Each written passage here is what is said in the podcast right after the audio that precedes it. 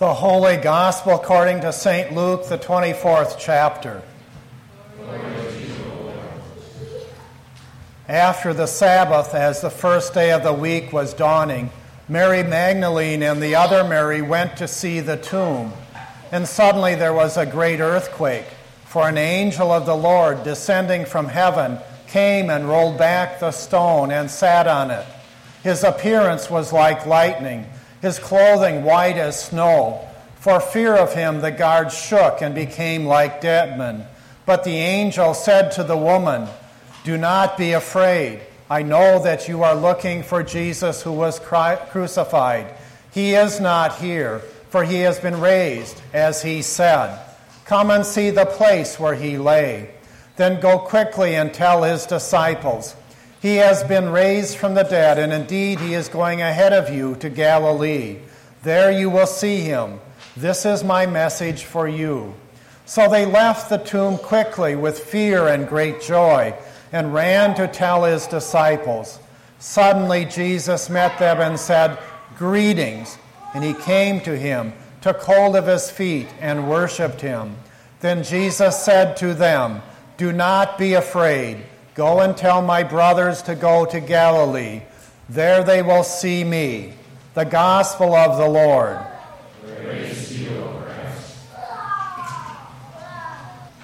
Let us pray.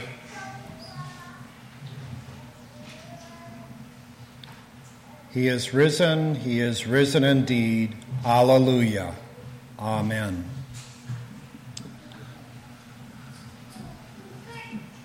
So, for those of you who already were at the first service, I'm going to count to three and you can shut your eyes, and I'll say, Wake up at the end of the service, sermon, okay? One, two, three, shut your eyes. There you go. So, the pastor was standing at his church door on Easter Sunday, and a woman came up to him and said, I've never seen such a crowd in church. The pastor didn't know her, but apparently she was impressed by the number of people for Easter worship. Then, as she was shaking the pastor's hand and moving towards the outside of the church, she said, Do you suppose it will make any difference? The pastor held on to her hand so she couldn't get away. And he said, What do you mean? What will make a difference? And she said, Easter. Will Easter make any difference for all these people, or will life tomorrow be the same as it was yesterday? It makes a difference. Ready or not, Easter is here. In some ways, it seems like it should be easy. I mean, resurrection and good news and life over death. We know those words.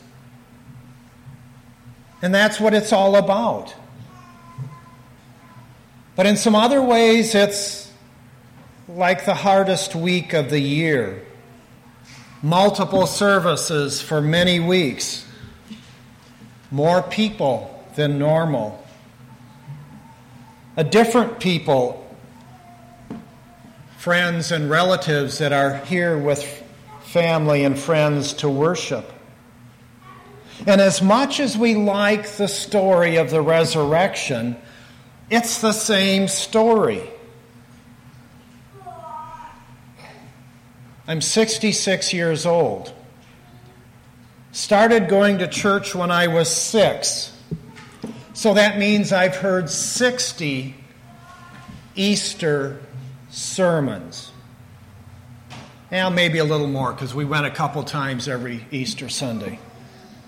And of the last 39 years, I've preached Easter sermons. But we do it again. We do it every year. We come to the tomb, and in it, we see that it's empty that there is new life. We have a message, and we go and share it in fear and in joy. So, this Easter is taken out of Matthew, and Matthew has some things that the other Gospels don't have. The first one an earthquake. When the women arrive at the tomb, there's an earthquake. That's the second earthquake in the story of Matthew. The first earthquake was when Jesus breathed his last in chapter 27. Matthew doesn't want us to miss the importance of this resurrection and of that death. So, the one who has power and authority even over the earth has an earthquake or two take place. Matthew has the story of the stone, but it's witnessed its removal. The women were there for every bit of the drama. There was no questioning about if the body was stolen, that the priest planned to deceive and explain it away. The women go to a guarded tomb, and then it's sealed. It's empty, and then it's opened by the power of the angel. And that angel sits on top of the stone smugly, showing the resurrection. Matthew has the guards. None of the other evangelists have the guards as a witness in the garden tomb. They become dead like in their fear, opposed to Jesus' new life in fear, they quake, just like the earth. But notice, both the women and the guards felt fear. The difference is the guards fell to the ground, and the wom- women stood firm. They had fear, but they had joy in their hearts. The resurrection in Matthew doesn't tie everything up in a nice bow for a present. It leaves us there wondering. They received, the women received joy and awe, and they took the angel's command and they went forward and eventually meet the risen Christ.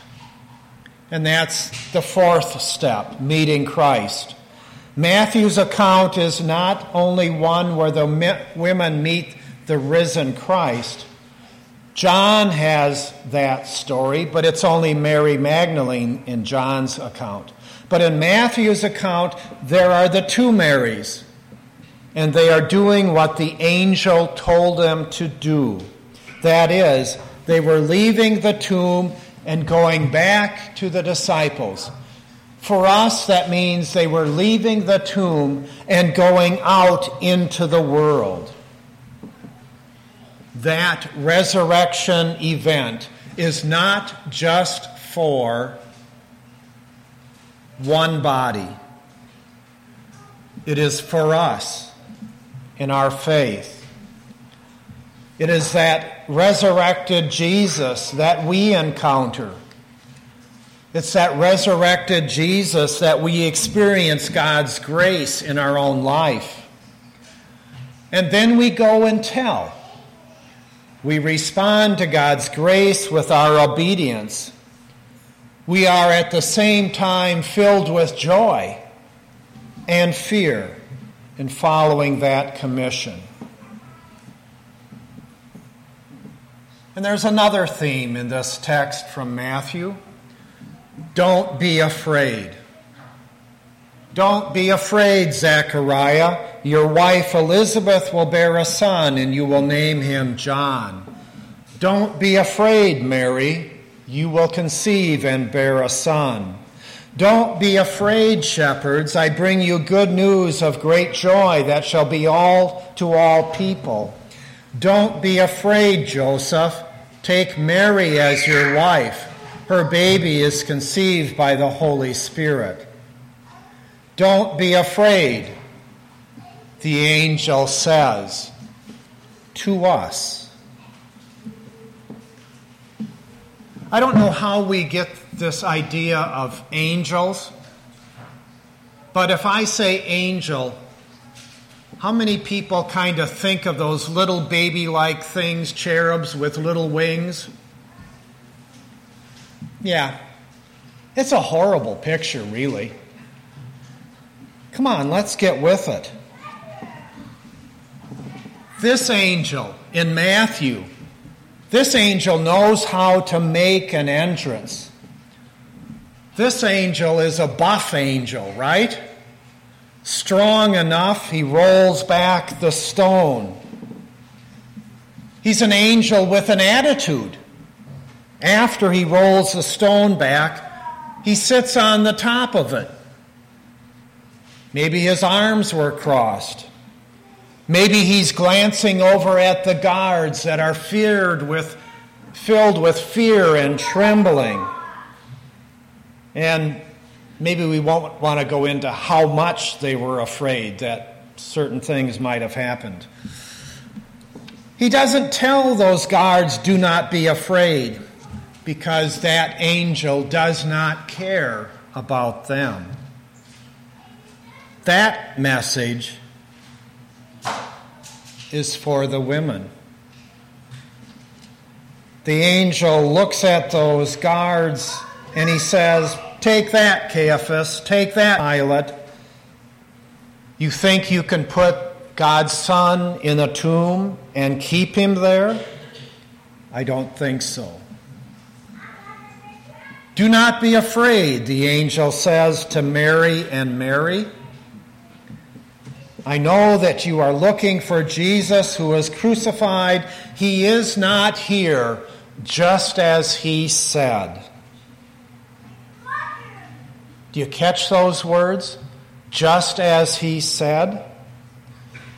Matthew's gospel has that attitude that says, Jesus told you so three times. That's the witness of the scriptures. That's the tradition. That's our worship and our service. We look at death and we know that life has been promised to us. Do not be afraid.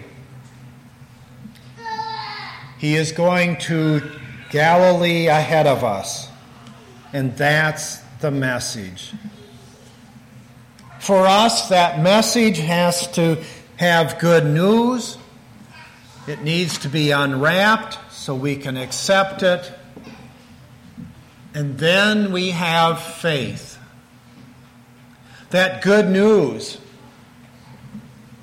no matter what comes our way, whether our life be a garden or a garden graveyard, that's where Christ meets us. That's where there is victory. There is to meet disappointment with hope and death with new life. Because he is not here, he has been raised. Come and see the place where he lay. Isn't that exciting?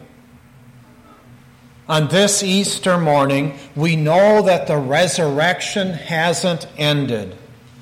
That resurrection power is in your life. It's in my life. We have the opportunity to participate in it as we live in the name of Jesus. Amen.